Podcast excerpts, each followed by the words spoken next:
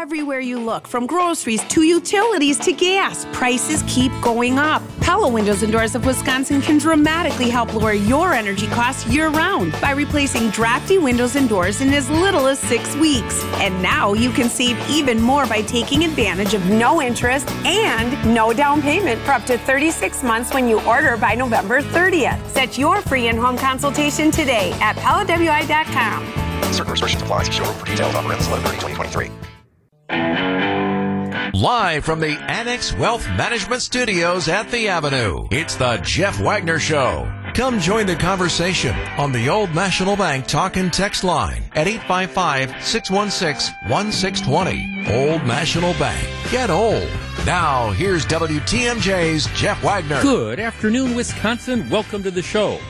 It is good to be back in the studio. Thanks to Tracy Johnson for filling in for me last week when I was on on. It was actually my, my last, at least in work period of vacation. I am. Uh, I, have got a little bit of accumulated vacation to take off, and my last show, of course, is December fifteenth, and I will be here, with the exception of Thanksgiving, every day between every weekday between now and then, and then take a couple weeks off um, at the end of the year. But the last show is, of course, December fifteenth. But it's straight run, twenty four shows left. I, I stopped certainly over 6,000 programs on WTMJ, over 6,000, probably over 6,500 broadcasts, and we're down to the final 24. So lots, lots of things to say as we move on. Hey, during the week I was gone, just a couple things, a couple comments and stuff that happens. Um, first of all, on a semi-personal level, uh, Carole Meekins who is been a, just a huge broadcast mainstay on today's TMJ4, announced that she was retiring at the end of the month, at the end of November.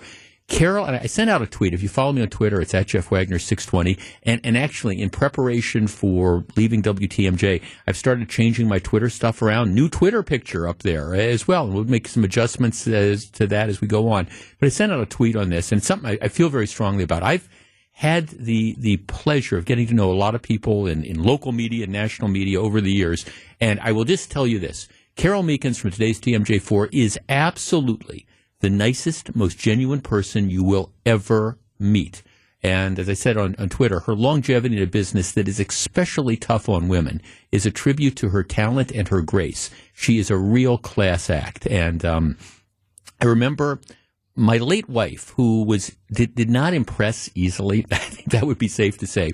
At one point in time, she said, "You know, can you introduce me to Carole Meekins?" And I said, "Well, sure, I could." And we ended up going out to dinner with Carole and her husband Mark, and we they, we became very very fast friends o- over the years. And she's just again just a delightful person and a true class act. And I I wish her nothing but the best. And, and yes, I I meant what I said on Twitter. It, this the TV news is a very, very tough business because unlike radio where people hear you and, and look, and I, I understand we, we have cameras up here. So if you want to go on to YouTube or go to WTMJ.com and watch live, you, you can.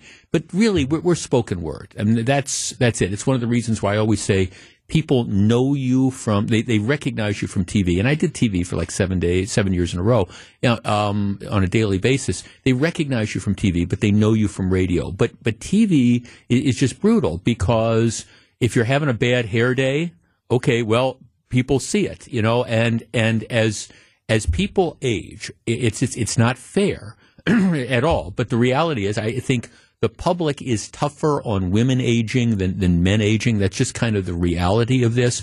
And uh, interestingly enough, women are especially tough on other women. Oh, you know, this and that. And the fact that, that Carole has been able to, I don't know, maintain, maintain her position on a big time newscast and, and, still bring that energy every day has just, it's a tribute to her. And she is going to be very, very much missed. Okay. The, the other I guess, big departure announced while I was gone. Um, matter of fact, I heard about this. I was on a golf course and my phone kind of blows up and it's like, okay, what's, what's going on here? I'm on a golf course, but I dig the phone out of the golf bag and people were telling me that Craig Counsell has left. Now, I, I am, matter of fact, a couple of my teammates, my colleagues, my coworkers here had been arguing with me for months because I was making the point that Craig Counsell was gone. That the fact that he chose not to sign a contract extension during the, the year told me that, that he had pretty much decided that it was time to move on. And as I've argued on the radio, I, I, get it. I mean, he, I, the thing I was wrong about is I thought he was going to go to New York and reunite with David Stearns. And, and I mean, I made this argument on the radio. I said, look, they're, they're going to pay him a lot more than the Brewers are going to pay him. And he's going to have the opportunity to work for the first time with a, with an ownership group that has just a ton of money. So you, you don't have to dump Josh Hader in the middle of the season because you're not going to be able to afford to re-sign him, or you don't want to pay the amount of money he's going to win in arbitration. And, and you know, I mean, I said it made sense to me that he's going to go to the New York Mets because they'll they'll be buyers and they can say, okay, here's all the money in the world, and you know, we're going to let you. You have an unlimited budget. Just go ahead and spend. Bring the players in you want. So, and people, oh no, he'll never leave Wisconsin. He's got all these ties, et cetera, et cetera, and there's loyalty. I just kept saying that that's nuts. Now, the thing that surprised me about the development is that he chose to, to go to Chicago, which is, on the one hand, if you want to look at it from purely a, a Brewers fan's perspective, that is sort of waving goodbye, but only using one finger to wave goodbye at, at the fans. And so I, I understand that. At the same time, at the same time, I always, when I try to analyze stuff, I try to put myself in other people's places. The, the idea that, oh, there's going to be all this loyalty involved and things like that, that was always crazy. I mean, it was just always crazy. At the end of the day, Craig Counsell, like most of the people, if not all of the people in professional sports, and like people, you know, at, in their own lives, they're in it for themselves. And that's not a bad, I'm not being judgmental about this, it, but it, they're in it for themselves. And think about, think about your own job. Okay. Let's say, let's say you're a radio talk show host. Let's say you've been working at a place for years and years and years. Your contract is up and the station that you, one of your competitive stations comes to you and says, Jeff, tell you what, here's the deal. We're going to triple your salary and we're going to give you an unlimited budget. We're going to put your show in syndication. We're going to do advertising. We're going to spend all this money. And do we mention we're going to triple your, your salary?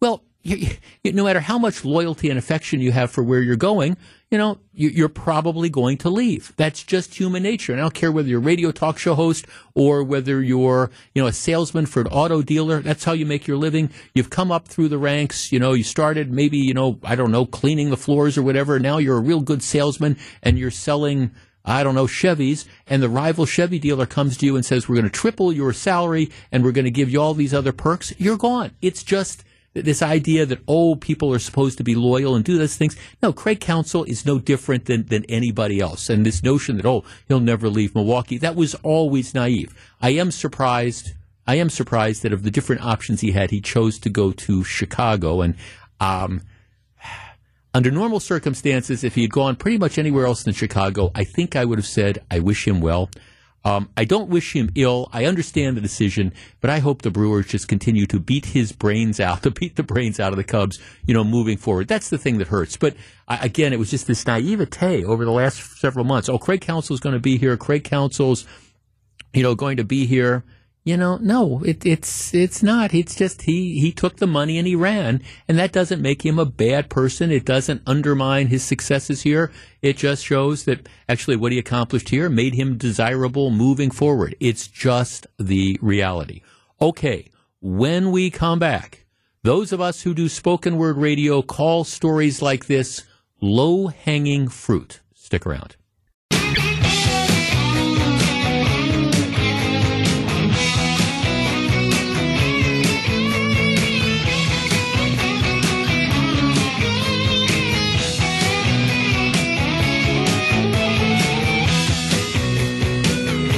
Okay, so I have a rule that when I'm on vacation, I'm I'm on vacation, and just because I'm a news junkie, I, I do I, I, get up in the morning. It's just what I do, and I kind of like look at stories and things like that. But I'm not actively like last Tuesday. My my my thinking is okay. You know, what are we doing today, and are we going to go play golf or whatever, or where we're going to have dinner? I'm not obsessed with okay, what am I going to talk about when I get back the, the following Monday on on the radio. So I really don't start focusing on things until well, we got back Saturday night. So last evening, Saturday evening, and you know, part of the day, Sunday, I, I, was starting to figure out, okay, what are you going to, you know, what are we going to do? And then I stumbled across this story, first reported on Wisconsin Right Now, which is a conservative website that's breaking a ton of stories. And I know you probably heard about this before, but not my take on it. Here's the story. Wauwatosa tells city workers to avoid red and green Christmas decora- decorations called snowmen snow people. I saw the headline and I immediately thought, this is the onion. That this is a satire. This cannot be a story. But read further. Here's the way Wisconsin right now reports, and I've got a link to the story if you follow me on Twitter. It's at Jeff Wagner 620. The city of Wauwatosa's deputy city administrator, who, by the way, makes $139,542. So if you live in Woke Woketosa, this is what you get for 140 grand a year. The city of Wauwatosa's deputy city administrator has instructed city workers that they should avoid using red and green in public spaces to celebrate Christmas. Instead, top city officials are urging them to decorate counters with purple and blue and snow people, what the administrator appears to be calling snowmen. The email went out this week from Deputy City Administrator Melissa Contario Weiss.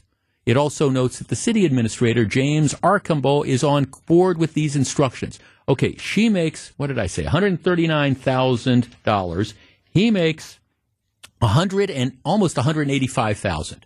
So this is what you get for in Wisconsin, at least in Wauwatosa, for your money. Here is the text of the memo that was sent out. City employees, as the holiday season approaches, Mr. Archambault and I ask that you take some time to reflect on our commitment to create a welcoming and inclusive environment for all our residents and visitors to our buildings, as well as all our coworkers. At City Hall in particular, December is our busiest month of the year, with many residents visiting in person to pay property tax bills. We strive to ensure that every visitor to our buildings feels valued and respected, regardless of their individual beliefs and traditions. Currently, Christmas decorations are prevalent throughout public counters at City Hall and perhaps, perhaps other buildings as well.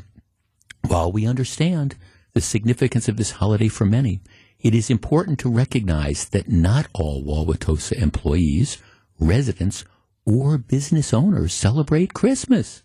In our ongoing efforts to foster a more equitable and inclusive community, we believe it is crucial to be considerate of how we decorate public spaces during the season. to that end, the memo continues, we kindly ask that departments refrain from using religious decorations or solely associated with Christmas, such as red and green colors, when decorating public spaces within city buildings. Let me read that last part again. To this end, we kindly ask that departments refrain from using religious decorations or solely associated with Christmas, there's a word missing there, such as red and green colors when decorating public spaces within city buildings. Instead, we encourage you to opt for more neutral and inclusive we opt Instead, we encourage you to opt for more neutral and inclusive decorations that celebrate the season without favoring any particular faith belief system.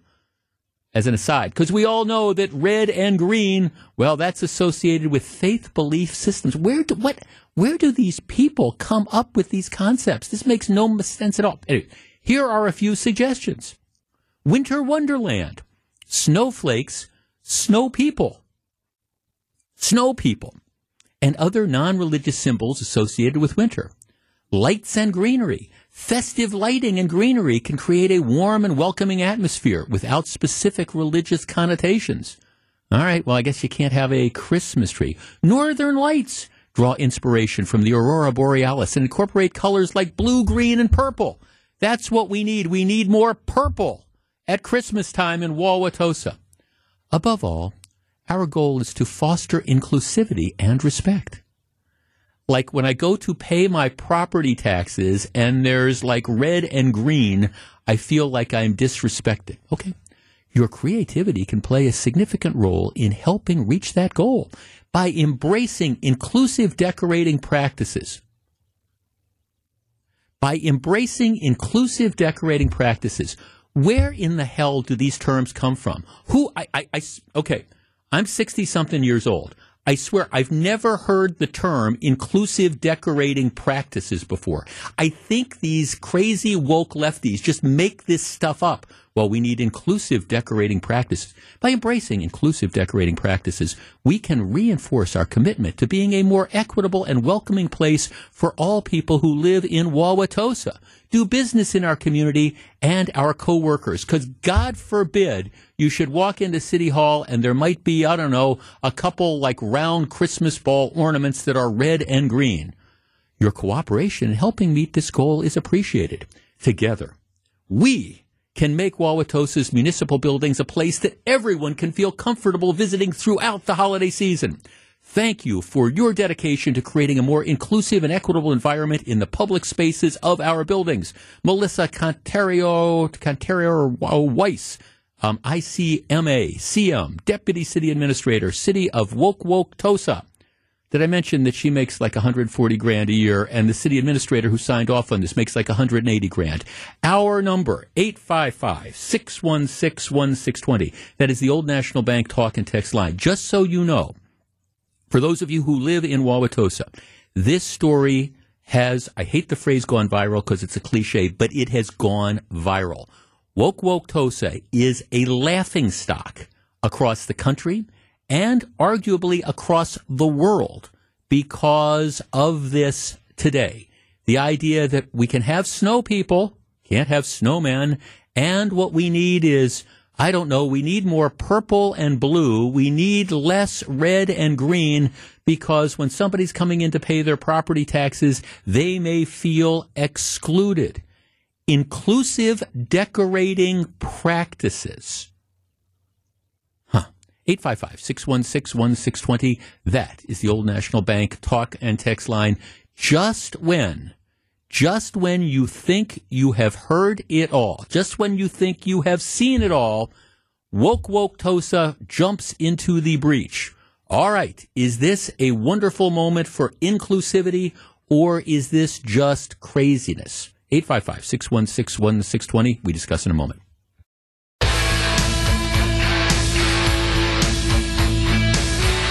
855 616 1620, the old National Bank talk and text line. Just when you think you have heard it all, Woke Woke Tosa weighs in. We don't want red and green. Enough of these holiday colors at City Hall. We want more inclusivity. I swear you cannot make this up. You know, Wauwat, one of the big things in the 25 years I've been doing this has been that the change in Wauwatosa as it's gone from a relatively conservative community to a community which in many respects is just nuts just absolutely nuts. And this is nuts. The assistant city administrator urging city workers to embrace inclusive decorating practices and making Wauwatosa's municipal, building, municipal buildings a place that everyone can feel comfortable visiting throughout the holiday season. Because God knows if you walk into City Hall and there's a Christmas tree with Christmas ornaments up there, oh, you might be absolutely devastated. 855 616 1620. Jeff Wagner Unchained, thank you for the way you report these stories. Go, Jeff. I, you, no, this is, this is, look, this is, this is what we in talk radio call low hanging fruit. You, you read it, and the first thing is, this cannot be right. Wisconsin right now, the story that broke this, they have to be making this up. They can't be right, but they are. Um, Jeff, I am a Tosa resident. Perhaps City Hall could be most inclusive by not being closed on Christmas Day, so all those residents of other traditions can conduct business under the inclusive colors during the holiday. Um, Jeff, I'll never understand how it's okay to dump on Christian holidays, but if it was Ramadan or something, it would be okay to put up all the religious decorations they want. Jeff, red and green symbolize holly, holly berries. They are associated with the season of winter, not necessarily Christmas. Well, obviously, that's not what the kooks that run the city of Waukesha think. Did I say kooks? Yes, kooks and highly paid kooks at that. Um, oh, OMG. Um, what's wrong with these people? They must have a miserable life. Well, I, it just, I, I mean, you can tell it, this is one of these things where they're obviously sitting around thinking, what what can we be offended about today? Obviously, the city administrator and the assistant city administrator. These are two examples of people I've been describing for 25 years as the politically correct and the perpetually offended. The people that sit around waiting for somebody to knock that chip off their shoulder. What can we be upset about today? Oh, yes, I know we have too much red and green around. Um, you got that there. Um, um, Jeff, I have no words. I don't know what to say about this. My head is about to explode. Merry, Merry Christmas. Jeff, if they don't want to recognize Christmas, then they can just work on Christmas. Uh, Jeff, the woke just think of think of things to create problems like this, and if you complain, then you're the Nazi racist, and you end up getting attacked. Jeff, what a joke! Um, yes. Uh, Jeff, uh, isn't blue the color most associated with Hanukkah? I, yeah. And by the way, I, I don't. I don't care if they got lots of blue and silver there as well. I just think this idea of telling the employees, all right, you know, we don't want anything that might be associated with Christmas. And then, of course, the, the snow people. We can't even, this Melissa Conterero Weiss can't even say snowmen. Okay. Now, I, I, I don't know what is it that makes something a snow person versus a snow man or a snow woman? I don't know. One of our texters asks, what if you put that carrot in the nose of the snowman? Are you going to offend the vegans? 855 616 1620. Let's start with Dave in South Milwaukee. Dave, you're on WTMJ. Hi. Hi, Dave. I, I agree. I agree with your uh, opinion about the colors. I don't see why you have to change them. And I have I have just two other comments. That first, I thought you were talking about Wauwatosa. Now you're talking Waukesha. No, no, Woke Woktosa, Wauwatosa. Now, thanks for calling, Dave. No, it's Wa, it's Wauwatosa, or again, Woke Woktosa. And this is just the latest example of this sort of craziness that's there. John on the north side. John, you're on WTMJ. Good afternoon. Uh, good afternoon. Uh, everything you said is right. I, you know, I, I don't understand. These people are making too much money. they, they they make so much money that they just sit around and think about dumb stuff to come up with. And l- like the other callers were saying, uh, if you don't believe in Christmas, you don't want nothing to do with Christmas. Then let them, like they say, let them go to work and keep working. So why are you accepting of being off and with pay I- and everything else? You you get you're getting all the benefits, you know, that Christmas, and but you want to Right. you want to disguise it and say it's something else, and, and like they say, instead of saying God, they'll say a higher calling. no, you, know, they, mixed up everything with with, with Yeah, this. But it- it is. No, I- I- John, no, you, no, no, thanks. You know, you're right. Okay, a couple of our, our texters are making the point. Now, I, I always I get into arguments with this. I always say poinsettias, and some people pa say poinsettias, whichever. I don't want to have that fight. But people saying, Jeff, does this mean you can't have red poinsettias or poinsettias? Does this mean they can't have those there because, well, they're um, they're red and they're green? Are, are people going to be upset about this? I mean, really, who thinks about who thinks about this? And again, one of the other questions is that, um, of course, you know, is this the big issue that you have in in woke woke Tosa that's out there? The White House. I mean, the White House has. I hope you're sitting down for this because even under Joe Biden, Joe Biden, even then, you have this thing, and I hope you're sitting down. And if you're driving, be prepared to pull over because I don't want to create any accidents. They they have they have the national Christmas tree. Yes, yes. My message to the city administrator and the assistant city administrator, who by the way make 180 and 140 thousand dollars respectively from the taxpayers in Woke Tosa. Yes, there's a national Christmas tree. There is a national Christmas tree, but of course we don't want. We don't want to have. We want to have snow people, and we want to have red and white. Jeff, welcome back. Um, this falls under one of Wagner's rule of life. It's actually rule of life number one. Thanks for remembering. Life is tough. Get a helmet. They're trying to be more inclusive, yet the memo is doing exactly the opposite. And the leadership is not smart enough to understand that. I am willing to bet that these leaders do not practice what they preach at their own home. Um, yes. Um, Jeff, now you know why we moved 33 miles west and got out of Wauwatosa. We could see this coming a long time ago. Yeah, I think that there is an element of that out there. Um, let's talk to Mike in Mequon. Mike, you're on WTMJ. Good afternoon, Jeff. First of all, you'll be missed. Thank you. Uh, I will miss you too, all- Mike. I will. I will miss. I will. uh, The truth is, I will miss you more than you guys will miss me. I understand that, and that's the way it should be. But thank you for the kind words. no, I won't get my free pizzas anymore for pop culture. You know, got, it, got it. Okay. Um, the, uh, the thing is, the, where's the logic in this? We're trying to be more inclusive by excluding Christmas. Uh, What is the lunacy of this? How can how how do these people get in positions of leadership? You're trying to be more inclusive, and you're blocking out red and green. What? You're going to get rid of the stoplights? yeah, that's well, that's right. Especially uh, maybe around Christmas time. I mean, maybe then you have to get rid of the red and green Christmas lights, and we have to switch them to I, I don't know. Well, purple. That was the idea. Purple and, and blue and things like that. Now, that, now, thanks for the call, Mike. It, it's just you. You know, and some people say, "Oh, this is just an overreaction." No, this is the low hanging fruit. See, this is right. Do is this is this having anything to do with the, I don't know, high property taxes or out of control crime or things like that in Woke Woke Tosa? No.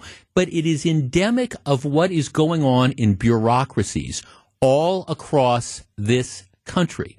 And the fact that, you know, people think this is a good idea, that apparently the assistant city administrator thought it was a good idea. She got the head of the city government to sign off. I am told that the mayor at least is implicitly adopting this. This, it's just, and the argument is going to be, well, you want to exclude people. I, I'm sorry. If you're offended by walking into City Hall and you see a Christmas tree that is up there, or you see some city employees that have some, I, I don't know, like Christmas ornaments, red and green balls on their desk. If you are offended by that, I'm telling you, it is your problem. And you really do need to figure out how to get a life. And the fact that the city is, at least the people that make the most money in the city, according to the taxpayers, that this is how they are able to spend their days thinking about, oh, how can we make sure that people aren't offended? And by the way, by the way, you they these two have managed to make Wauwatosa, your community if you live in Wauwatosa, it is a national, an international laughing stock. And yet they're not going to continue to get their paychecks. Let's talk to Dave. Uh, Dave, you're on WTMJ. Hello. Hi. Yeah, I have to say this woke thing has just gone too far. I hold a master's degree, and I don't know what they're going to call that. and I'm a police chief, and I'm waiting for my title to change. That's all I have, Jeff. Thanks a lot. Thanks, Dave. Yes, you're right. We, you right. We can't have we can't have police chiefs anymore because that will be inf- offensive to Native Americans or Indigenous people or, or whatever. I, look, I I understand that there's real issues in this world when it comes to tolerance. Later on today, we're going to talk about, you know, the, the, the anti-Semitism, with the ugly anti-Semitism, which has been exposed by the terrorist attacks against Israel and is showing up all over this country. There, there, there's real issues that are out there. My argument is people like the administrators in Wauwatosa make it worse. In the name of trying to bring us all together, they divide us because I seriously cannot believe that there is a person of the Jewish faith, for example, who would walk into City Hall and see, I don't know, uh, a, a bowl of, and again, I'll use, imagine like the, the balls, like ornaments, round balls, red and green balls sitting like on somebody's desk. I cannot imagine a, a person of the Jewish faith who would sit there and say, I am offended by the fact that you have a couple, you know, red and green Christmas balls that are on your, your desk. It just can't, I cannot believe it. And, and maybe there would be some person out there, but why do we always have to do what I call legislated to the common denominator, not denominator? Why do we always have to sit and worry that there might be some person somewhere who might be offended by something? Why do we always worry about the unicorn? Why don't we worry about the entire herd that, that is out there as opposed to that one? But again, this, this is what goes on who knows what other ideas that they would have? But again, in Wauwatosa or Woke Woketosa, you these two city administrators have managed to make your community, and I think Wauwatosa is a great community. Don't get me wrong. I have some very, very dear friends who live in the Highlands, wonderful restaurants, enjoy the community. But one of the things that I've noticed over the last couple decades is you, you have, for whatever reason, a cultural shift that is going on there, which has gone from changing the nature of the community to now making the community an international laughing stock. Good job. Back with much more in just a minute. This is Jeff Wagner.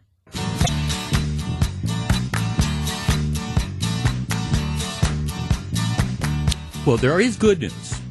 For other communities, you, you should feel lucky that the people that make a ton of money running Wauwatosa, the unelected bureaucrats, the ones that are decided that they want to cancel Christmas. We, we, we have to have snow people and we, we can't have red and green. And, and I mean, God forbid, I don't know if, if an employee comes in wearing a Christmas sweater, are they going to be disciplined? Is that no Christmas sweaters allowed because heaven forbid you might offend somebody? Well, anyhow, I mean, I guess there is good news in other communities because I, I honestly don't know if Wauwatosa, Woke Woketosa does this, but you know, for example, November 26th, you know what happens in Menomonee Falls, Aaron, who's producing the show today? You know what happens?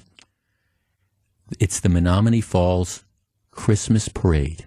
Yes, they actually have a Christmas parade in Menomonee Falls. You know what happens in West Allis on December 2nd? They have Christmas on the Avenue in West Allis. Then, of course, we know coming up in a few weeks, there's the Waukesha Christmas Parade, and we all know about the story in Darrell Brooks a couple years ago. But the Waukesha Christmas Parade is back. Yes, that's going to be Sunday, December 3rd. My guess is that there are all sorts of other communities that, at the risk of offending somebody somewhere, they're having their Christmas parades. Now, I do not know if Wauwatosa has a Christmas parade or not. If the city administrators the people who make all this money had their way, my guess is it's pretty clear that that would not happen. But um, you know, that's uh, that's there. Um, Jeff, who are these people speaking for? I'm guessing the biggest complainers go to visit family members over the Christmas holiday who have Christmas trees, red and green lights, and snowmen in the yard, and they will willingly accept gifts. I'm, I'm just trying to imagine. You, you get that first decent snowfall I, I mean, I wonder the city administrators. I wonder if, if, they have kids and the kids say, "Mom, Dad, we, we want to go out and play in the snow." Okay, go out and make snow people.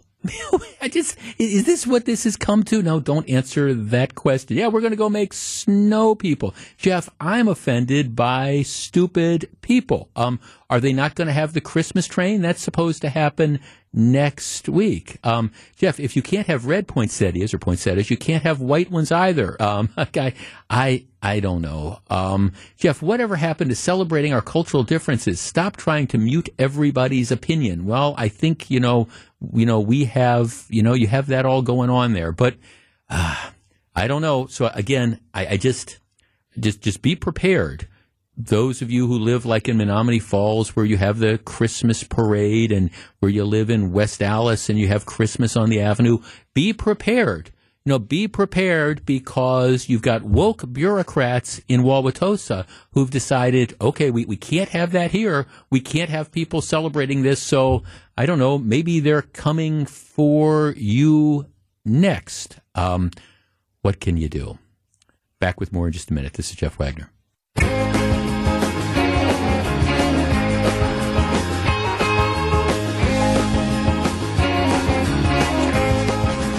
Well, same day, same sort of stories. I was away from a week, and but for a week, but the the the out of control crime going on in the city of Milwaukee continues unabated, and it's it's actually it, it's the randomness I, I, think in many respects that gets your attention. I don't know if you saw this story Friday.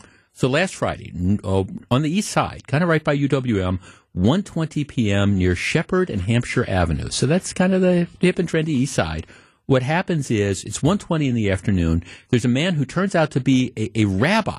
Now, I, I don't think he was targeted because he was a rabbi, but he's, he's in his driveway. All right. In his driveway, 1.20 in the afternoon.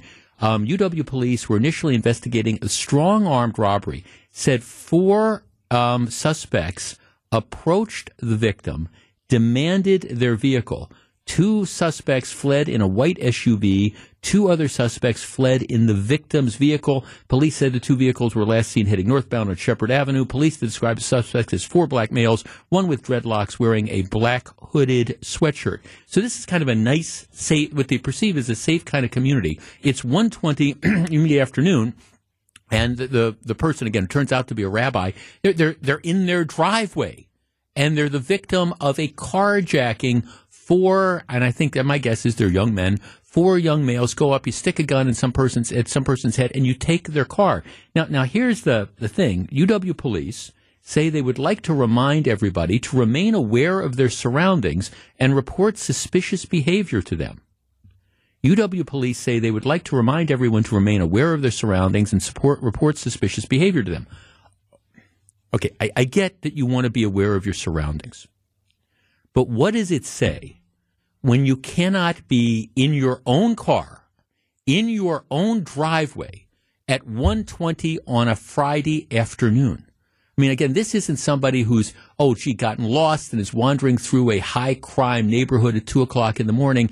This is somebody who is in their driveway at one o'clock, at 120 in the afternoon, and they are not safe.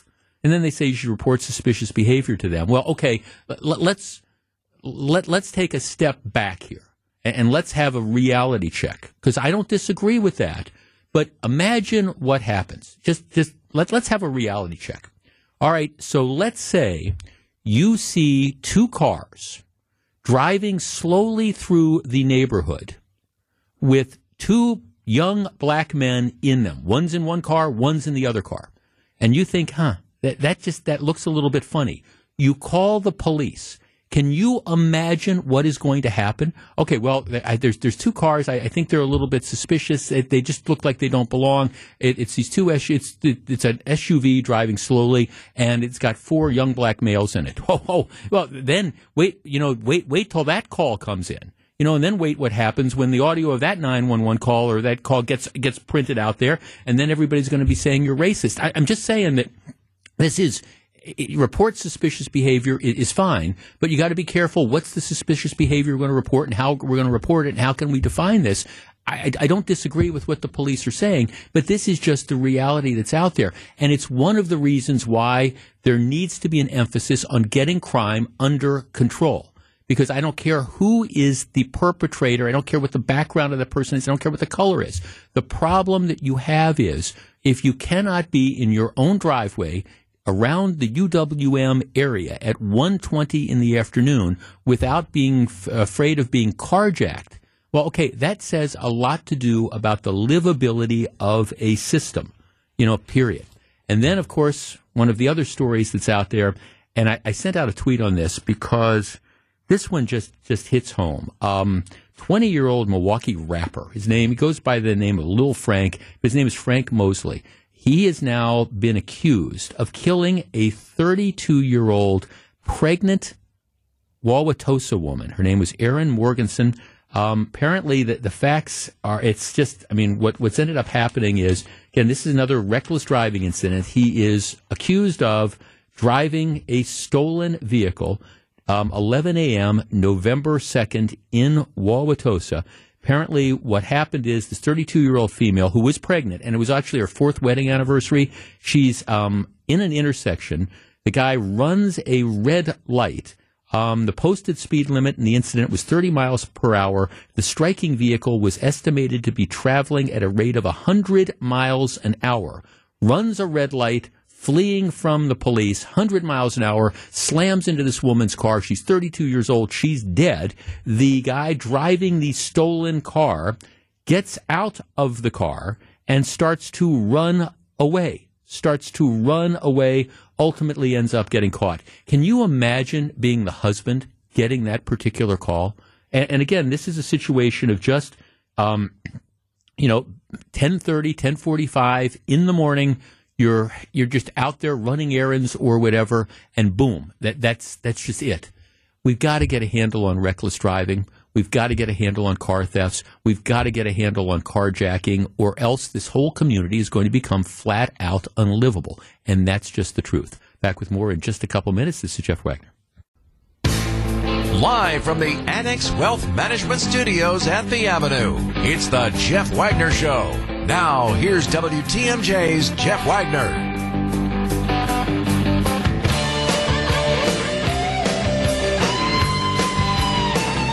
Good afternoon, Wisconsin. Welcome back. Okay, our live stream wasn't working for the first hour of the program, but it is now it is now up. I am back at the studio. You can check us out. Um, we've got our own YouTube station. Go to youtube.com, put in WTMJ or WTMJ.com to watch live. So we were off, uh, wasn't working for about an hour, but now it seems to be working. Okay, tough weekend for Wisconsin sports fans. Um, I was uh, we, we came back from Florida on Saturday. Our flight was uh, 5.30, 5.30, 5.30 Florida time, 4.30 our time.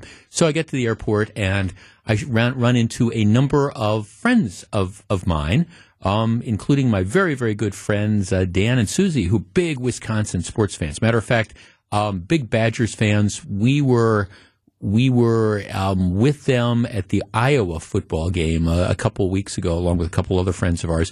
And I had forgotten that Wisconsin was playing Northwestern. Northwestern is a dreadful team. No offense. I have a very close friend, my buddy Joe, who Northwestern grad who drives down to Evanston to watch all the home games and stuff, and he's just I think he's kind of given up on Northwestern. Well, so we're we're in line waiting to board the Southwest flight, and my buddy Dan comes up and he says, "Did you see this?" And I I'd forgotten that Wisconsin was playing late afternoon game against Northwestern, and I think it was halftime, it was twenty four to three, Wisconsin losing. They're losing to Northwestern, and then they go on to get crushed.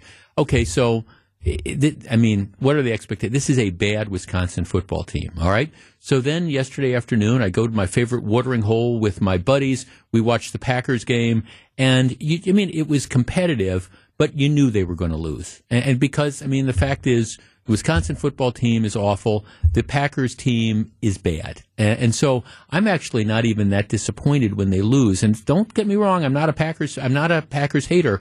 I just think this this is a lost season. It's not like they're going to the Super Bowl. They're not close to going to the Super Bowl. So now it's kind of like, okay, if you end up losing the game, that's just gets you a little bit of a higher draft pick because I think we are in a wait to next year mode there. So th- that's it. No expectations with the Packers, little expectations with Wisconsin Badgers. The one thing, and this is kind of heresy. I mean, uh, to say. Uh, what a disappointment the Bucks have been. This is a bad Bucks team right now, and it's and I mean, you've got arguably with Giannis, you've got the best player in the NBA, um, Damian Lillard, one of the three or four best players in the NBA, and they're they're losing. They're what five and four on the season. They're getting drilled. Orlando is a terrible basketball team. Orlando crushed them. They weren't competitive.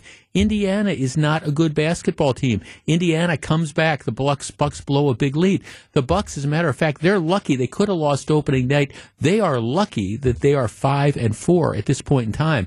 And you, you wonder what's going on. I'm, look, I'm not a basketball coach, but I, I will tell you this. You can't win too many games when you're giving up 115, 120, 125 points. The defense is absolutely terrible. Just terrible. I could score 20 points against the Bucks on any given night given the way they play. I could score 20 points.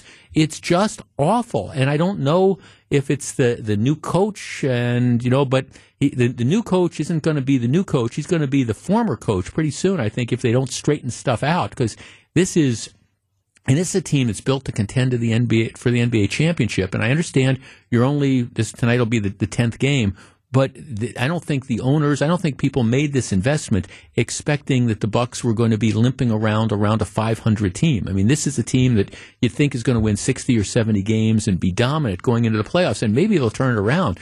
But I, I would argue they're getting worse, not better. If you look at the, some of these games, I mean again, Orlando is an awful team, and Orlando just lit them up. So that's, I think, the biggest surprise. The Packers and the Badgers, they are kind of what they are in football, but you've got this Bucks team, which is grossly underperforming. And again, I don't know if it's coaching or what. I'm not a smart enough basketball analyst to tell you, but this is not what people signed up for. Now, having said that, my Marquette Warriors basketball team, I know they're the Golden Eagles, but if you're if if you're of a certain age, they're, they're still the Warriors.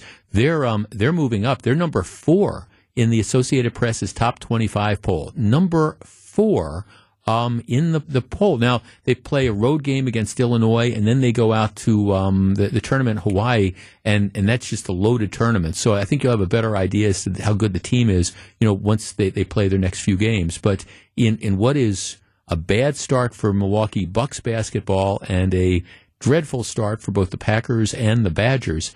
Uh, maybe maybe Marquette's going to be the the bright spot in the basketball season. Wisconsin men's basketball team is struggling as well. Just looks like it's going to be a challenging year for many sports teams. Hopefully, the Bucks can turn around. One of our texters says, "Is Coach Bud still available?" Um, well, I think you know, I think he's probably the texter is probably not the only person asking this because yes, it's true that that uh, Coach Bud wasn't able to get them past the first round of the NBA playoffs for two years in a row. But if they keep playing like this, yeah, they're they're they're not a playoff team with the talent they have. It's just it's stunning to me how badly this team is playing, and they've got certainly got the personnel to do well. So okay, what's different? Oh yeah, maybe it's the coach. Okay, when we come back, is this really the America that you want? Stick around. It is going to be a controversial topic.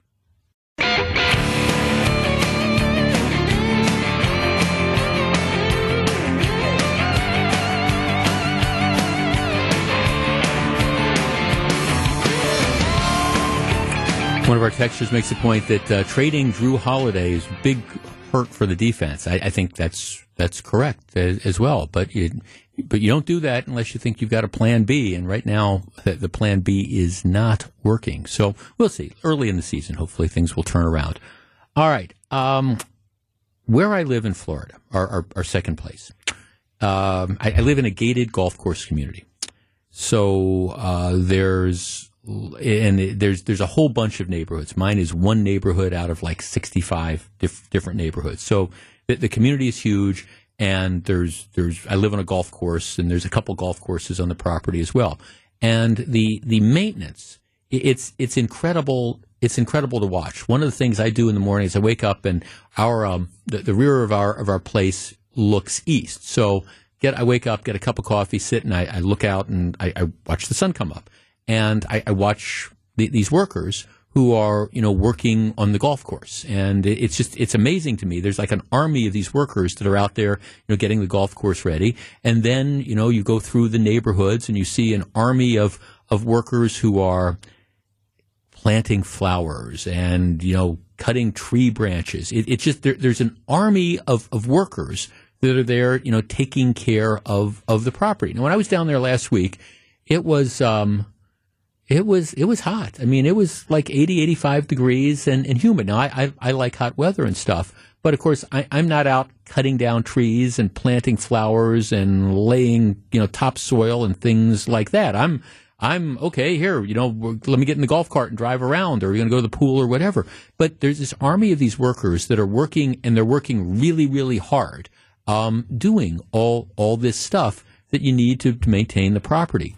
My guess is of the workforce, and we're talking hundreds of people, my guess is most, if not all, are immigrants. That's just the, the reality. Um, some people from Mexico, lots of people from other places in South America. I know there's a lot of people in Venezuela. What from Venezuela? What what I have noticed as well is in in many of the cases where there's where they've got crews of workers, like the the four person male or female, four person, will will speak English, but a lot of the other workers don't. Uh, they just don't. So if you're you know, if, if you need to communicate, you communicate with the, the four person who then does this. But I, I am impressed, and it's difficult to, to talk in generalities, but I, I am impressed with how hardworking the, the people are. I mean, doing all sorts of doing all sorts of, of what I think are, are tough jobs under sort of difficult kind of conditions. And the truth of the matter is, and this is the uncomfortable truth, a lot of these people are working, um, doing jobs that I think they would have a hard time trying to get, I don't know, young Americans to do and I, I, don't know how else to say that, but that's just kind of the reality. I mean, I, I think that there's probably a lot of you know twenty somethings who are thinking, you know, what you you mean you want me to be working in the hot sun for eight hours a day, you know, uh, uh, weeding or planting flowers or doing whatever. They, they just, I think that's one of the things. But yet you have these workers from overseas who are working and they are providing a service. And I don't believe they're taking American jobs. I think they're doing jobs that most Americans would not be willing to do. So I, have been thinking about that when I, I come across this issue with um, with immigration. I understand that we have to get control of the border. You cannot have open borders. No, no country, no uh, no country, essentially in the free world, allows open borders. And when you have thousands of people that are streaming into the country on, on any given day, they overwhelm social services. You, you, you cannot just allow people to come in willy nilly without having you know jobs for them and things like that. So you, you can't have open borders.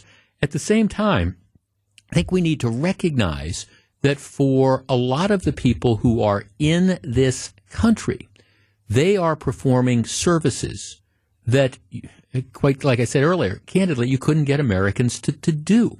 So, I, the big story in the New York Times, and the New York Times was interviewing a number of close advisors to Donald Trump, and they were saying, okay, what would a second Trump administration look like? If Trump gets elected in November of 2024, what's going to happen in 2025? And they were focusing on a number of his immigration advisors. Let me take a quick break. When I come back, I want to share a portion of that story with you. And I, I my, my question is going to be just honest. Is, is this is this the version of America that you want to see? Stick around.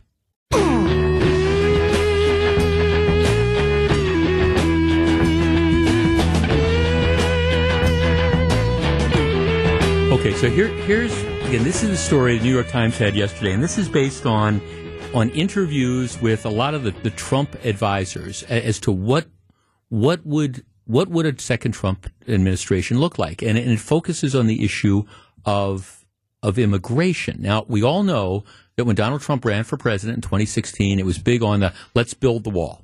Let, let, let's build this wall. We've got uh, people who are pouring in from across our southern border and they're bringing drugs and things like that. Okay, here's the New York Times story. Former President Donald Trump is planning an extreme expansion of his first term crackdown on immigration if he returns to power in 2025, including preparing to round up undocumented people already in the U.S. on a vast scale and detain them in sprawling camps while they wait to be expelled. The plans would sharply restrict both legal and illegal immigration in a multitude of ways. Trump wants to revive his first term, term border policies, including banning entry by people from certain Muslim majority nations and imposing reimposing a COVID 19 era policy of refusing asylum claims, though this time he would base that refusal on assertions that migrants carry other infectious diseases like tuberculosis. He plans to scour the country for unauthorized immigrants and deport people by the millions per year. To help speed mass deportations, Mr. Trump is preparing an enormous expansion of a form of removal that does not require due process hearings. To help immigration and customs enforcement carry out sweeping raids, he plans to reassign other federal agents and deputize local police officers and National Guard soldiers voluntarily contributed by Republican run states. To ease the strain on ICE detention facilities, Mr. Trump wants to build huge camps to detain people while their cases are processed as they await deportation flights. And to get around any refusal by Congress to appropriate the necessary funds, he would redirect money in the military budget, um, as he did in his first term, to spend more on a border wall than Congress had authorized. In a public reference to his plans, Mr. Trump told a crowd in Iowa in September, following the Eisenhower model, we will carry out the largest domestic deportation operation in American history. And this is a reference to something that Eisenhower did in 54 to round up and expel um, immigrants from Mexico. The story continues. In a second Trump presidency, the visas of foreign students who participated in anti Israel or pro Palestinian protests would be canceled. U.S. consular officials abroad will be directed to expand ideological screening of visa applicants to block people the Trump administration considers to have undesirable attitudes. People who were granted temporary protected status because they are from some countries deemed unsafe, allowing them to lawfully live and work in the U.S., would have that status revoked. Um, similarly, numerous people who've been allowed to live in the country temporarily for humanitarian reasons would also lose that status and be kicked out, including tens of thousands of the Afghans who were evacuated amid the 2021 Taliban takeover and allowed to enter the U.S.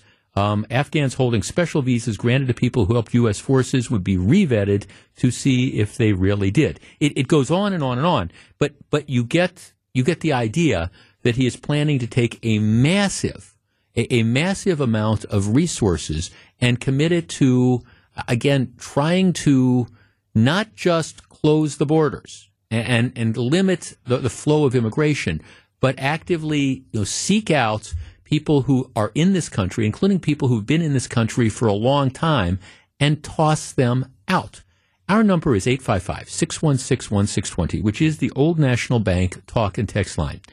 I have I, I believe that immigration is a very, very difficult issue. And, and I understand what part of illegal don't you understand. I, I get that.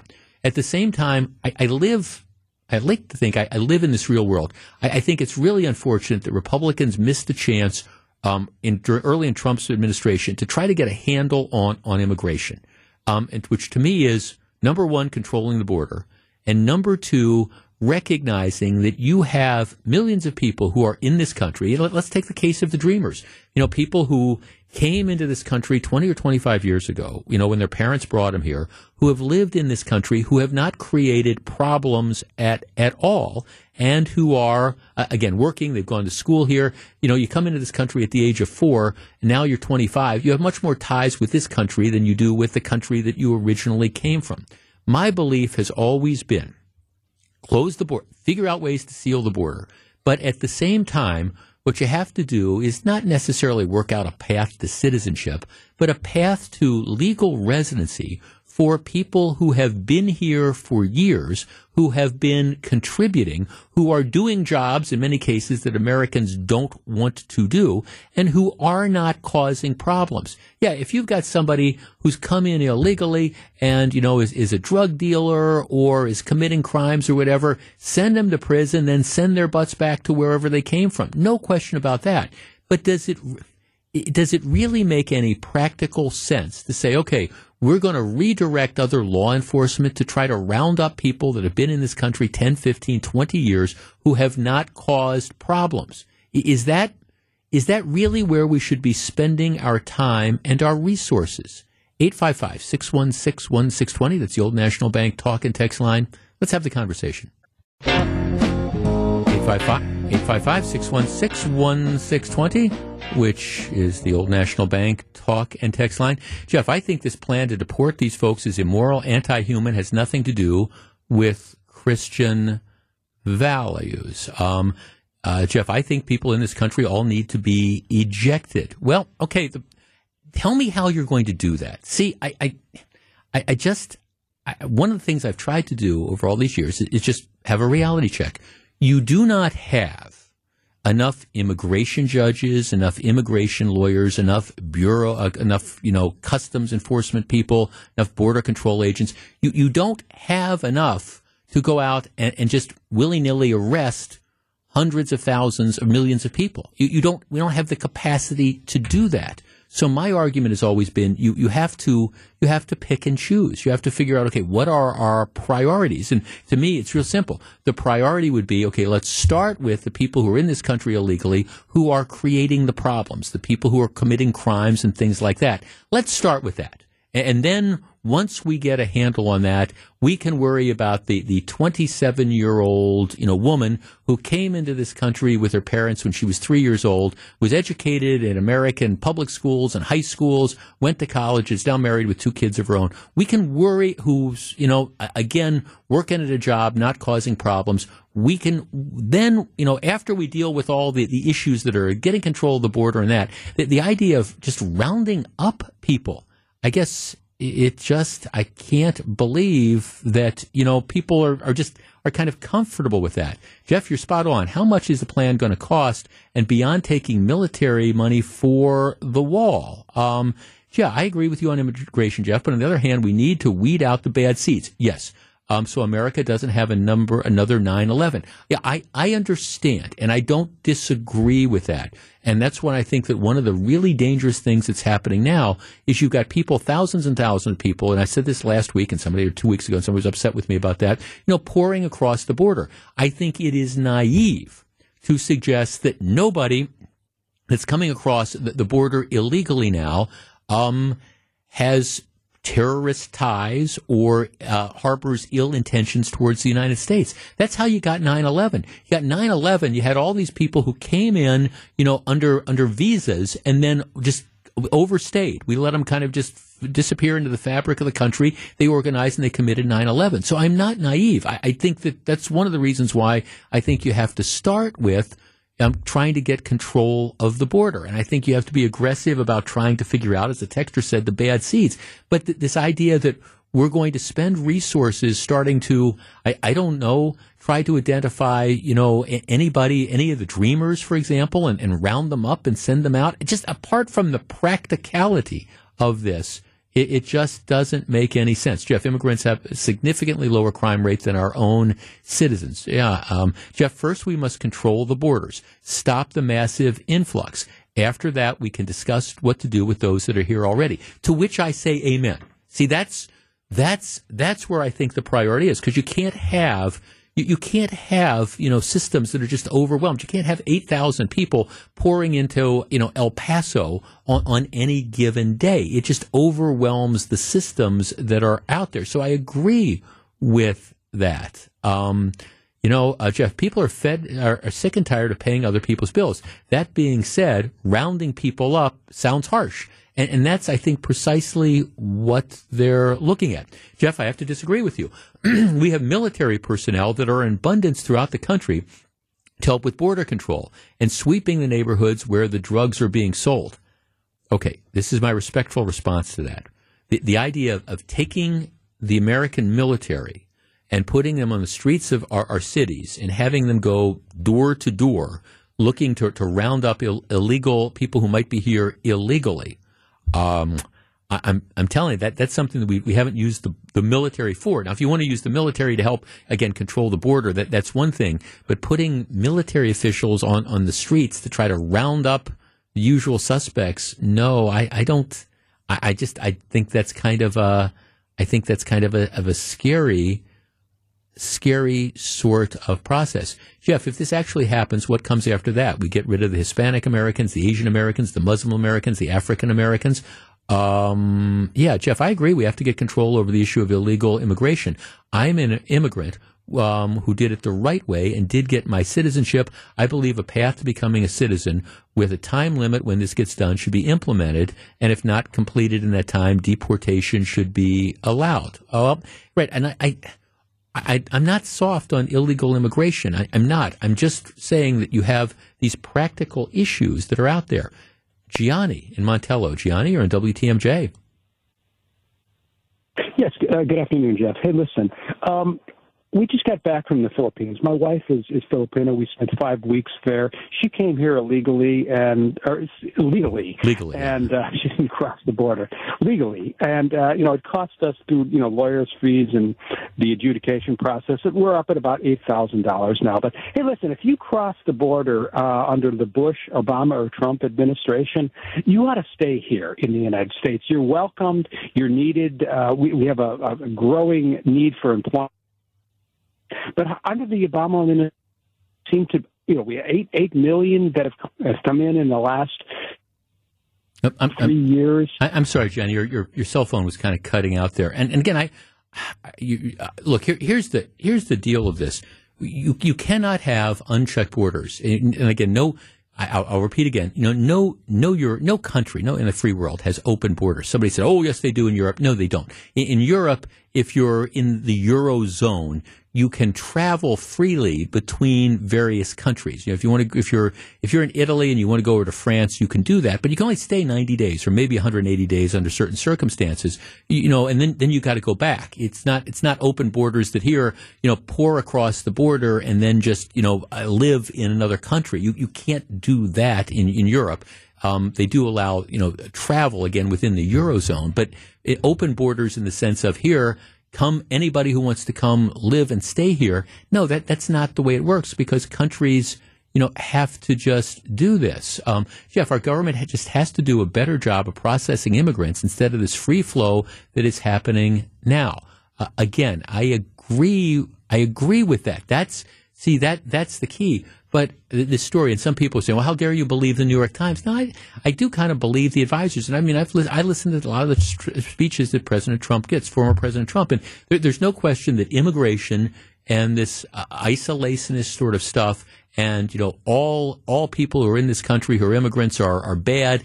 I, I, that that's going to be a theme if he is the nominee. Now, again, I'm on record as saying I don't think he's going to ultimately be the Republican nominee.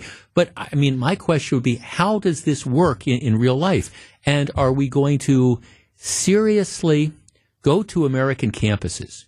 And look, I, I, I, as I said earlier in the show, I, I think the display of anti-Semitism that has come forward after the October 7th attacks in Israel is, is just appalling. And, but are we going to really, are we going to go to American campuses and say, okay, you, you know, you wrote something that was pro-Palestinian or you know you supported you know uh, you know you supported again you know the thinking that you know Israel should get out of the West Bank or, or whatever. Are we going to really use that as a basis for deporting people? I mean that that's that's now going to be the litmus test that we're going to throw all sorts of people out. How do you do that in the re- real world? And I mean, I don't know. I, I, have heard this rhetoric. I mean, you, if you lived during World War II, you remember a lot of this rhetoric about let's round up this type of person or round up that type of person. And, and we know that didn't end very well. Back with more in just a minute. This is Jeff Wagner, WTMJ.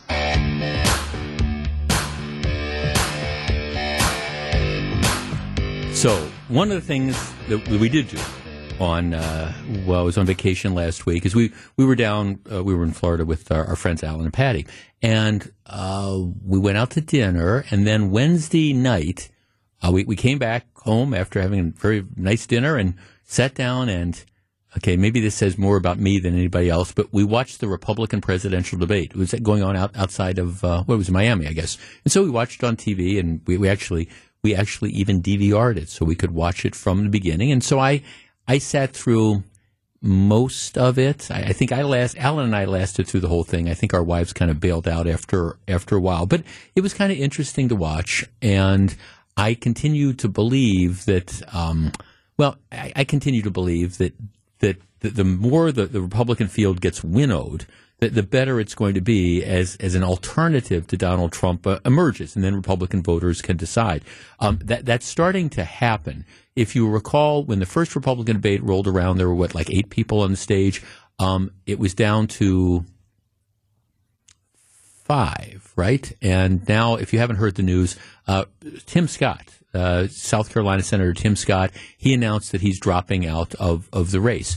In one respect, this is unfortunate. Um, Tim Scott was a guest on this program last November. He was here with Ron Johnson campaigning, and I had a chance to interview him, and I had a chance to meet him uh, when he was in town. And I, um, Tim Scott, I, I think is a, a, very, very compelling story. I mean, you know, raised by a single mom, um, and really it's kind of a Horatio Alger sort of thing. He sort of pulled himself up by his bootstraps. And, and, Tim Scott's message was you, you can overcome things. And the fact that you're born of a particular race doesn't mean that you're doomed to a life of failure, etc. And a compelling message and, you know, very, very successful. And um, his, his experience, you know, when he, when he talks about things from experience, I, I think it's certainly somebody that people should listen to. Now, the problem was, and I saw that in the first debate, he's very, very soft spoken. And I, I think he had trouble breaking through the the the crowd and the the Vivek Ramaswamy's and the you know with all the, the insults and things like that. And, and I just think he, he never broke through telling me that, that this was not his, his time. But that that doesn't mean that he didn't have a, again a compelling message. And it didn't mean that I didn't think he was going to be a very good president. But I, he just he wasn't able to break through. And I think he came to the conclusion today that just continuing on um, spending the money, and, and he had a he had a lot of money, especially in the beginning of a campaign. But I think you know he could read the numbers and see that he's his candidacy just wasn't catching fire. And I, I think as somebody who also recognized that the future of the Republican Party needs to be on be beyond Donald Trump, I think he recognized that by staying in the race, he wasn't he wasn't going to be that Trump alternative, and he just kind of got in the way for somebody else who might. So Tim Scott announcing that he had uh, suspended his campaign, and it's unfortunate because again, his personal story and what I think was a positive message, uh, just it just was never able to to break through. The, the thing I, I look for. So now you're down to I guess four. You got Chris Christie who is not going anywhere. You've got uh, that is he's not going to be the nominee. You've got Vivek Ramaswamy, who the sooner he leaves the stage, the better it'll be. And then it's going to come down to DeSantis and to Nikki Haley. And hopefully, by the time that the next debate rolls around, which is in early December, hopefully it'll be down to those two. And so, you know, voters can then just kind of make the decision as to at least Republican voters as to for those people who are looking for an alternative to former President Trump, you know, they can say, okay, it's going to be Nikki Haley, or it's going to be DeSantis. for my money, I, I like them both, but I, I, think this is Nikki Haley's time, and I think she's um, won or outperformed the majority of other people in the various debates, and I think she's got an interesting story, and I, I think she's she's starting to raise more money and take a, a more public profile. But uh, Tim Scott, I, you, it, one of the things people said is, "Oh, are, are you angling to be? Are you going to endorse somebody? You're angling to be the vice president." He had a great line. He said, "You know, that, that's that's that's never been on my career list. You know, that's that's never been on my want to do list. So that that's you know, who knows what that would mean? I would think he would be an outstanding vice president, and if whoever emerges would go to him and say, Senator Scott, we, would like you to be our running mate. I would hope he would consider, certainly in the interest of the country, to do something like that. But um, Tim Scott, a strong candidate, a good candidate, just was not his time. But now the, the field is cut down to four. Hopefully, it'll be cut down to two really, really soon. And then hopefully, it'll be cut down to one. And then again, Republican voters can decide do you want to continue with, with Donald Trump or do you want to find that, that alternative? And plan A alternative is fill in the blank. Back with more in just a second. This is Jeff Wagner, WTMJ. So one of the questions I get is looking back over, you know, you know, almost 30 years in the radio, 25 at WTMJ, you take positions on issues. Is there anything you, you, you think you were wrong on? And I said, well, you know, that's, I said, you know, you're, you're I said, at least as far as big issues, I don't think I was necessarily wrong at the time, but in retrospect, I, I will give you an example. When they tore down the Park East Freeway, and for those of you who aren't familiar with this, that the Park East Freeway used to be a freeway spur off of I 43 that, that dumped out on the, the east side. And John Norquist, who was mayor a couple mayors ago, hated freeways. And his idea was we'll tear this down, and then you're going to have all this development that, that was under the Park East Freeway. Well, they, they tore it down, and, and nothing happened for 15 plus years. It, it was an absolute moonscape. And so, you know, as somebody who opposed tearing that down, I, I, got to say, I was right, I was right, it's a moonscape. Well, what, what happened is, you know, after 15 years or so, the Bucks came along. They wanted to develop Fiserv. They built Fiserv for them, and now it's turned into the Deer District.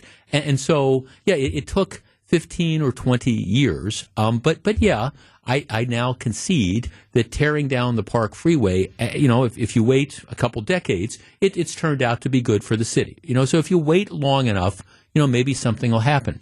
I bring this up because Fox, you know, when we talk about Foxconn, uh, there, I, I've never understood people who root against the, the success of anything simply because of politics.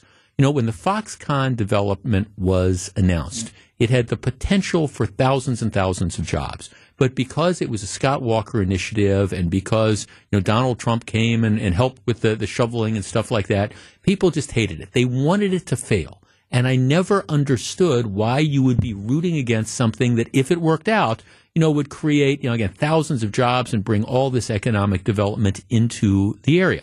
I will concede that Foxconn did not develop did not work out, at least initially, like people had planned or had hoped. I, I get it. But yet there are all these folks who are rooting for it to fail because it was a Scott Walker initiative, etc.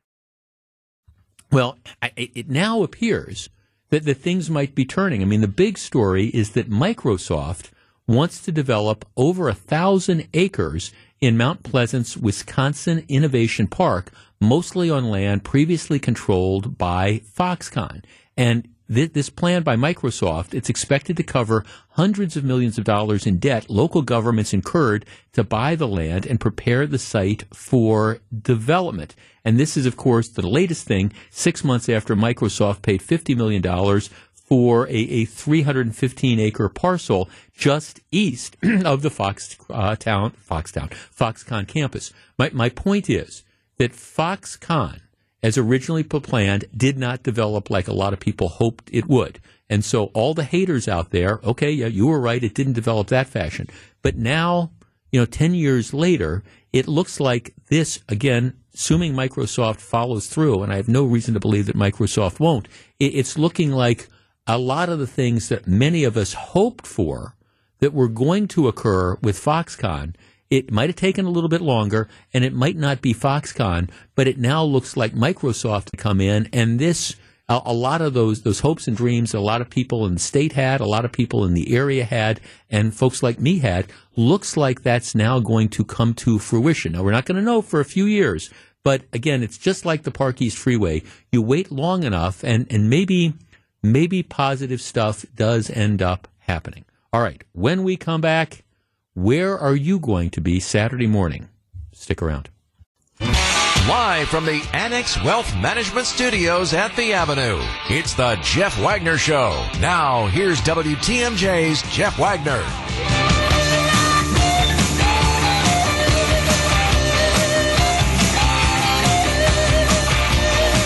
Good afternoon, Wisconsin. Welcome back to the show. So very glad to have you with us. All right.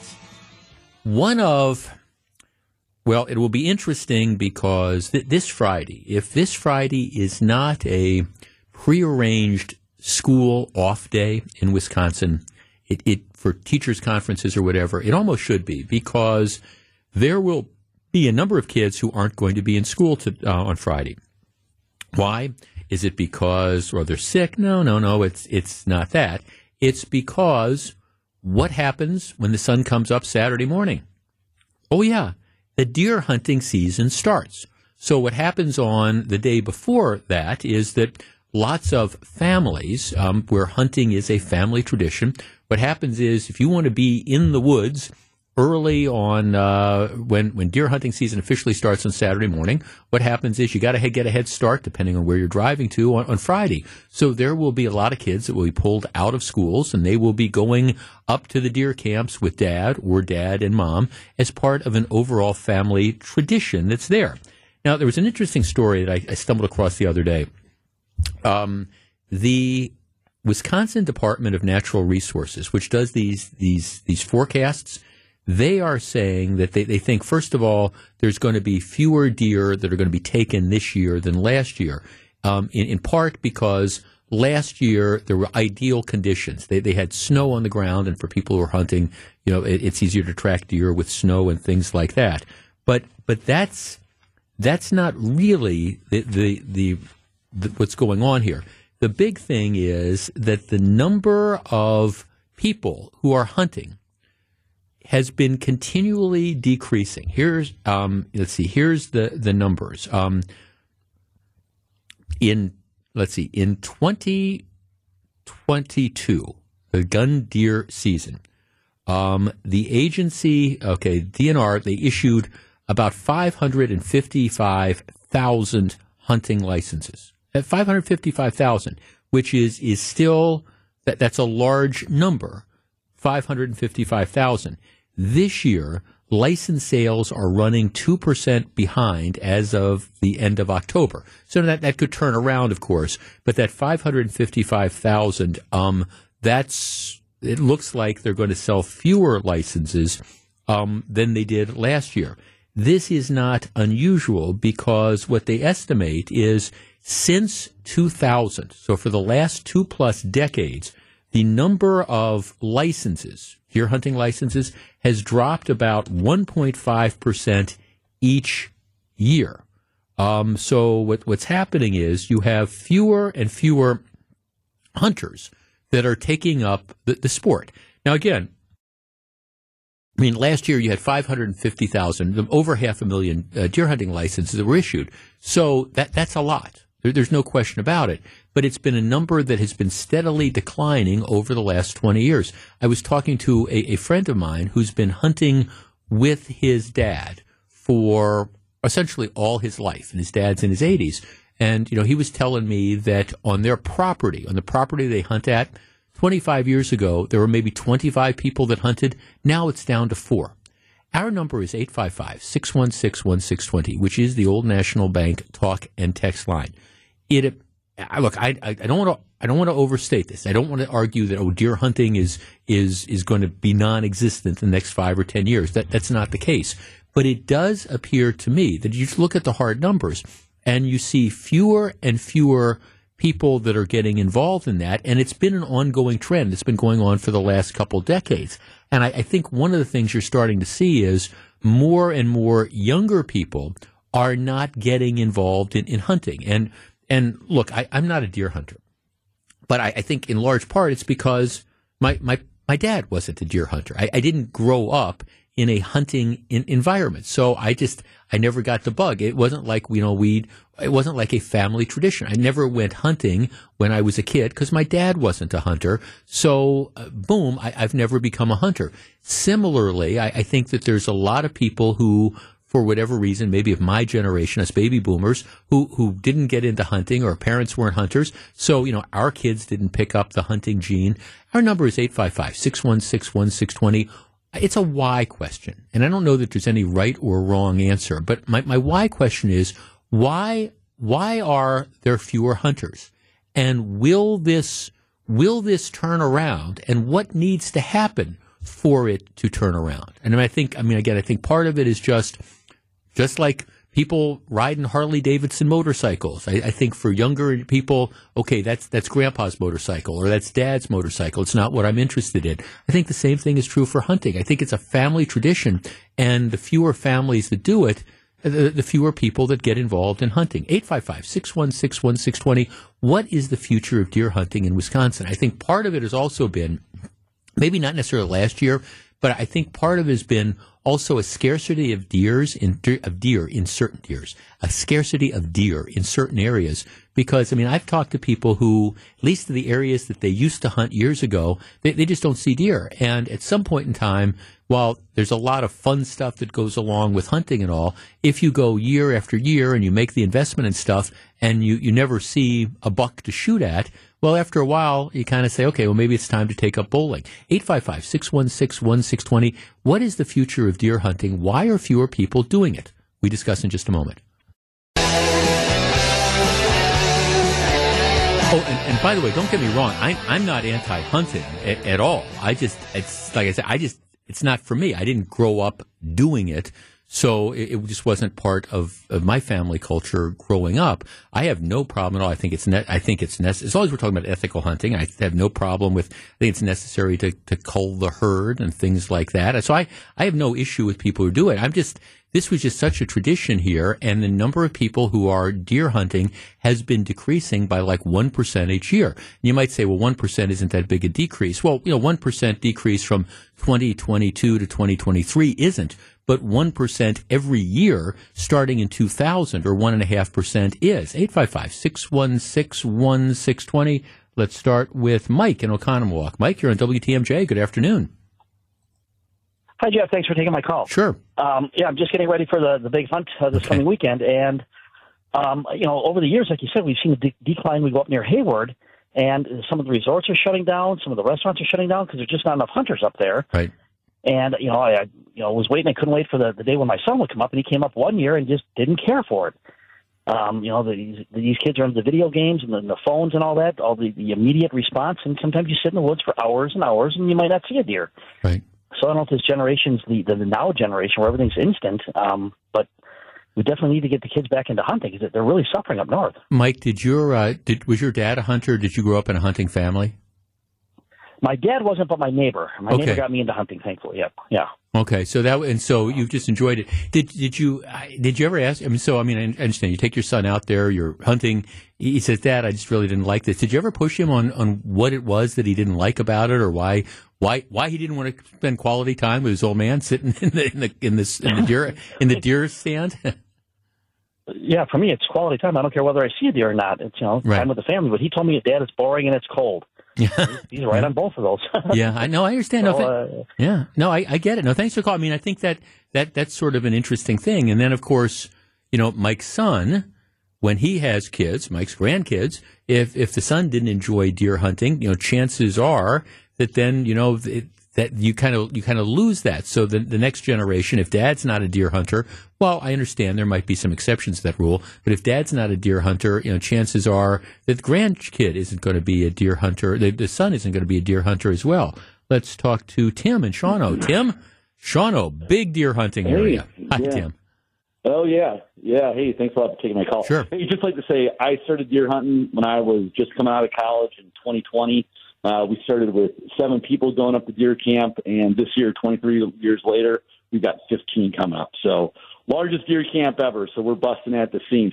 But you know, you know, taking a look at it, you know, when I was a kid, you know, in high school and in middle school, and you know, you you know, the week before deer hunting season, it was like a quarter of the class to forty percent of the class getting ready to go to go to deer camp. You know, now I asked my kids, I asked my daughter the other day, uh, she goes to high school, and I said, I was like, hey, who, who do you know that's going to deer, you know, going deer hunting this season? And she's like, oh, I think I got this one kid in my biomed class that's going. You know, I, I think overall, it's just you know, if you take a look at all the activities, my daughter, she plays soccer. Well, mm-hmm. when I was a kid, you know, that sport was like one, you know, it was right. one season and then that was it.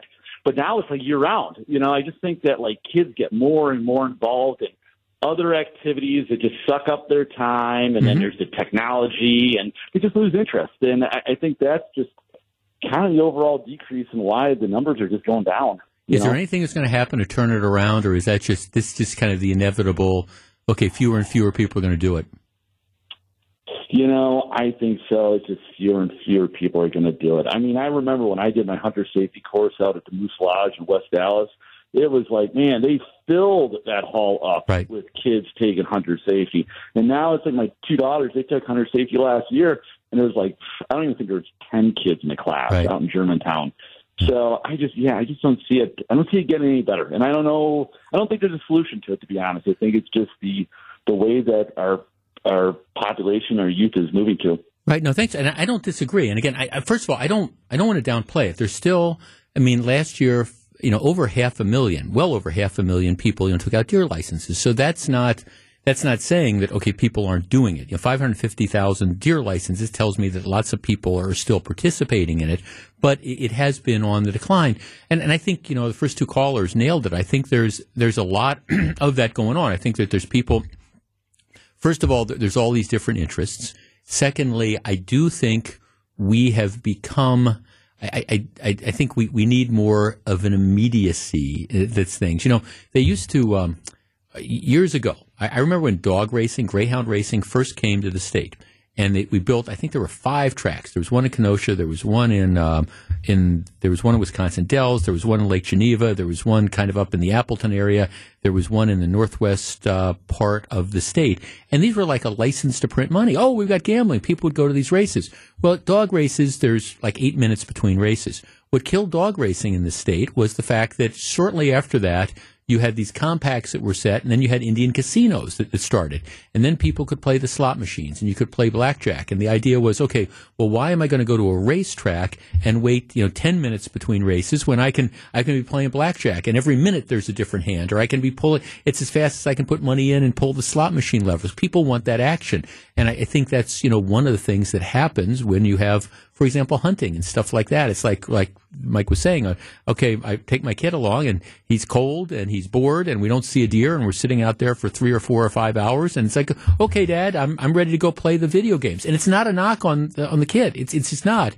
But it's we have the, this limited attention span now, and it's like, okay, I I understand where some people might not think it's fun to sit in a deer stand for hours and hours on end and not see a deer. Let's talk to Crystal in Grafton. Crystal, you're on WTMJ. Hello. Hey, Jeff. How's it going? I am well, thank you. Okay, are you a hunter? Um, I used to be. I haven't. The last time I hunted was in November of 2002. So it's been a minute. okay. What? Why did you stop? But I I stopped for me. It really just came down to lack of time. Um, I graduated in high school in 03. I went off to college. I was too busy for that first year. And then it was just all the activities of internships and then part time jobs and then school and then career. And it just, it, I never had the time. I could never get off work to go. And yeah. it's honestly, it's something that I do miss. I mean, I enjoyed walking around. My folks both um, deer hunted, so my mom would be in a stand, my dad and I would walk. And I really enjoyed being out in the woods and walking around. And yeah, sometimes it stunk when we couldn't get a deer and we couldn't get the meat home, you know, for the winter. Right. But no, I, I enjoyed it. It's just I just don't have the time for it anymore. Um, are, are do you are you married? Do you have kids? Yes, I am married. Uh, no kids. does, does, your husband hunt? Uh, does your husband hunt, or he, did he grow up he hunting? He does not. Yeah. No, he didn't. And honestly, if he did, that might have been a little bit more of a motivation to get back in there. Sure, sure. But um, no, he he didn't grow up hunting at all. Yeah, no, thanks. And again, that's that's how I was. I mean, I, it's I just did I did not grow up with it. I mean, I'm not anti-hunting, just didn't grow up. Uh, Kyle in Mequon says, Jeff, smaller families trending are part of it. Older hunters stopping and fewer to fill the ranks, so to speak, will lead to this. My dad was the youngest of 12. Venison was a big part of their food supply to feed their family. Um, Yes, Jeff. Uh, I think gun hunting is going to continue. Hunting is going to continue to shift from gun to archery. The number of archers continues to grow, and this is real hunting starting in September when the weather is mild and lasting until November. Jeff, I went hunting once with my dad, and I froze. That was 50 years ago. I never went with my kids either. Well, that's it. You kind of have that that one, you know, experience. Jeff, some people are concerned about animal cruelty. Maybe, but I I, I don't know. I, my guess is a lot of the people who are the, the hardcore anti-hunting people are people that never grew up hunting. Because um, I think most of the people that, if you've grown up around ethical hunting and things like that, you, you see it as something other than animal um, cruelty. Um, you know, no question about it. Jeff, I think uh, money and the cost of things, inflation has a lot to do with it. A lot of people take the whole week off. They, they can't afford it this year. Um, well, except it's it's again, it's it's not just like one year to one year. It's been the last twenty some years, Jeff, which tells me there, there's a trend. Jeff, it would be interesting to see if the demographics of license sales are aging out. I, I would be shocked. It, it, I would be shocked if it isn't. Jeff, hunting is done outdoors. You have to get up early. It's cold and it's wet. It can't be done online. Young people can't risk those exposures. They, quote, suffer from too many things to take a chance on it. Well, I just think it's it's preferences. Um, Jeff, even though there was a hunting history in my family, I find this fascinating. All my adult kids in their 30s and most of their friends have no interest in being out in the woods this time of year, as they choose instead to spend frequent fall winter weekends somewhere warm. Can't argue with that. Or in a big city partaking in holiday season activities. It's just an evolving change in leisure time priorities of of younger generations. Um, yeah, Jeff, um, snowmobiling is a lot less as well. You know, what are the youngsters doing these days? Well, I, um, I mean, I think you know you're you're finding you know different things to do stuff, and I do think it's I do think it kind of depends on whether you you know what it is that you you grew up with, and don't get me wrong, a lot of deer hunters still going to be out there. Um, so again, you're looking at over half a million people last year, and it'll probably be around that number as well. But at the same time, uh, it, it's decreasing. And I, going back to what our first caller said too, it, it is you know there's a lot of communities in in the northern part of the state that depend on on the deer hunting tourism, and the, the fact that you know, there there are places that they, they make their nut. They, they make their the money their their nut for the year. It's you know on the, the ten days of deer hunting with the hotels and the bars and the restaurants and things like that. And as that decreases, it becomes a lot more difficult for them to you know for for them to survive. Where this all goes, don't know. But if you're wondering where people are in school on Friday, might be that they got pulled out early. Deer hunting starts Saturday morning, and if you're out in the woods Good luck to you. Hope you get your buck. Back with more in just a minute. This is Jeff Wagner.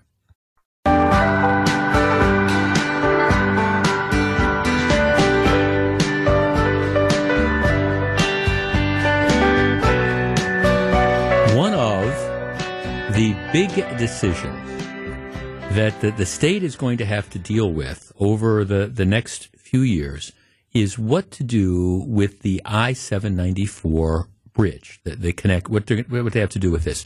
Now, I, I said earlier in the program that we, we used to have in 20, 25 years ago. There used to be this Park East Freeway, and the Park East Freeway.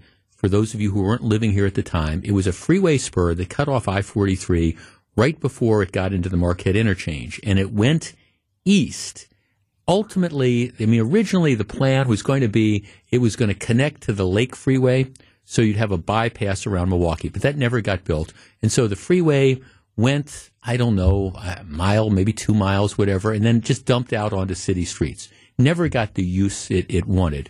Um, the mayor at the time, John Norquist, was he, he anti roads, anti freeway. One of the big urbanists was the phrase that was used, and his idea was essentially cars are bad we want to we, we don't want cars in the city and what we want to do is we'll we'll have a better quality of life if we just have more neighborhoods and people don't have to leave. I always thought that was a dumb policy because the, the truth of the matter is, I think the way cities grow and thr- thr- thrive and survive is, is, they have there has to be easy access to them. You know, for people who are living in, in Waukesha but are working in Milwaukee, or people who are living in Mequon and working in Milwaukee, you want to make it easy for them to get there and back. Norquist's idea was, well, you know, if we make it hard enough for people to get in there, they'll just move to Milwaukee and, and I just I don't believe that. I, I, continue to not believe that. But anyways, that was the dispute about the Park East, and the argument was if you take down this Park East freeway that really doesn't go anywhere anyhow, what'll happen is there will be economic development. Well, nothing happened for 15 or 20 years, and then you know the Bucks came along. Fiserv Forum came along. You had the development of the Deer District. So it took a couple decades, but but yes, now you have you know, you have new stuff that's going on in there. But like I say, it took a couple of decades. But keep in mind, the Park East Freeway never went anywhere. It, it didn't. It didn't connect to places. It didn't connect to another freeway.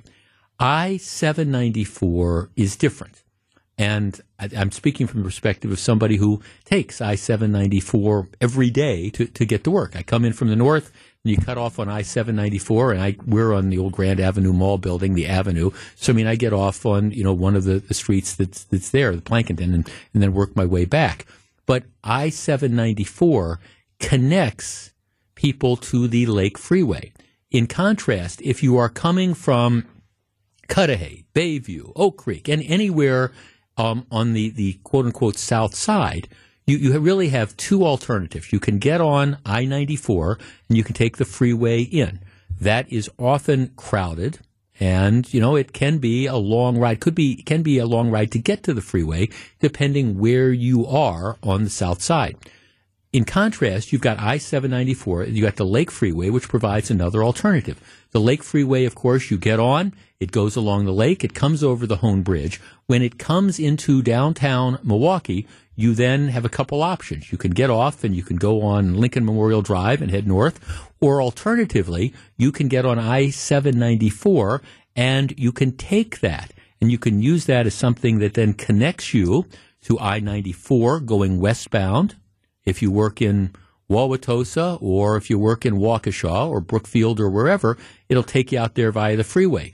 Conversely, you can go north and it will take you again if you you know work in Shorewood or Glendale or you're heading up to Green Bay or whatever. It's a way to connect to different freeways.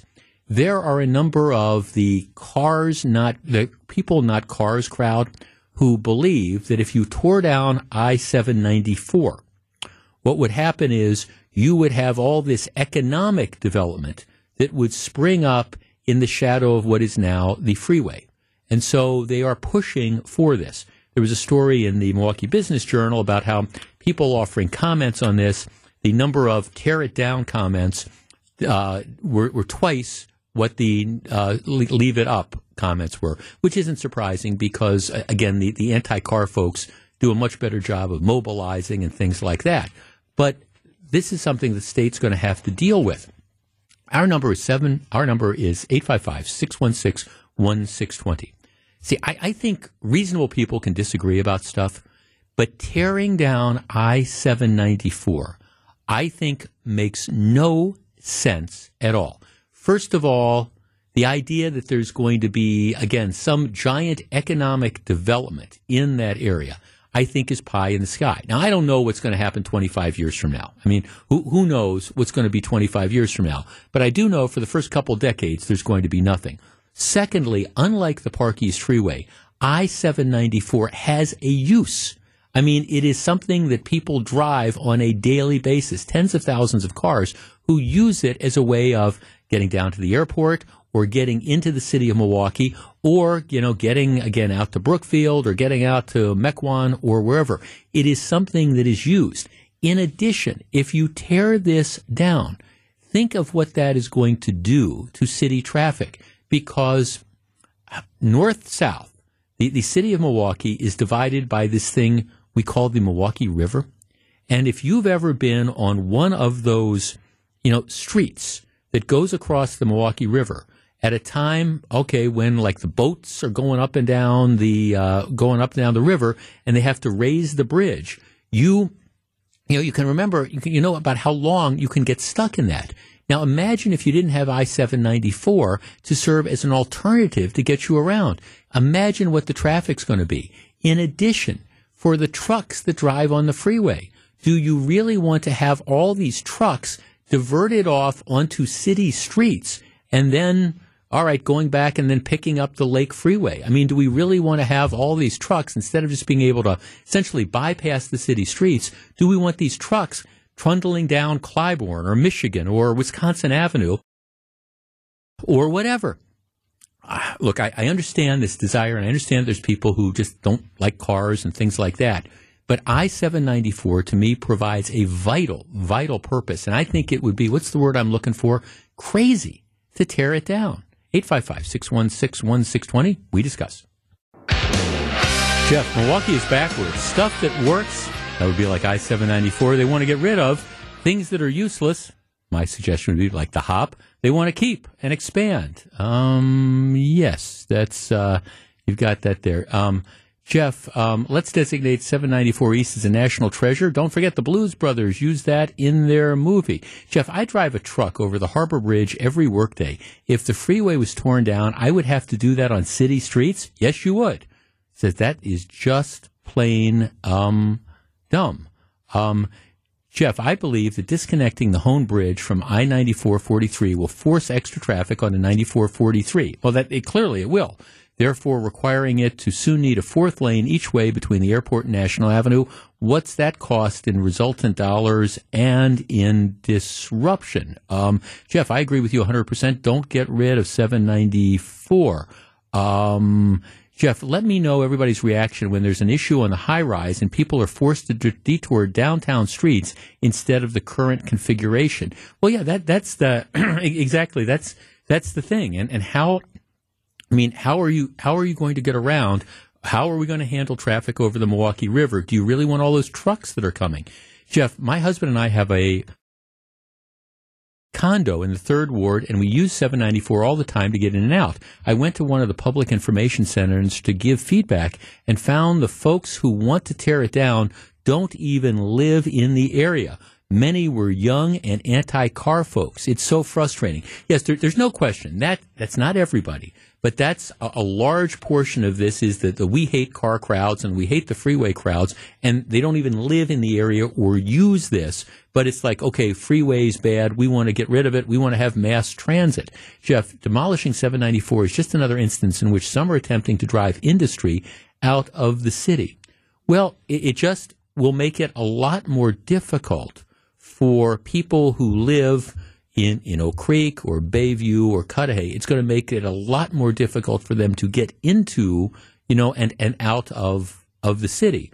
So, I mean, I think, you know, some of the ideas are that if people think, oh, that may make them more inclined to move into the city, I think that that's, um, you know, very, very naive. Let's start with Scott in South Milwaukee. Scott, you're on WTMJ. Hello.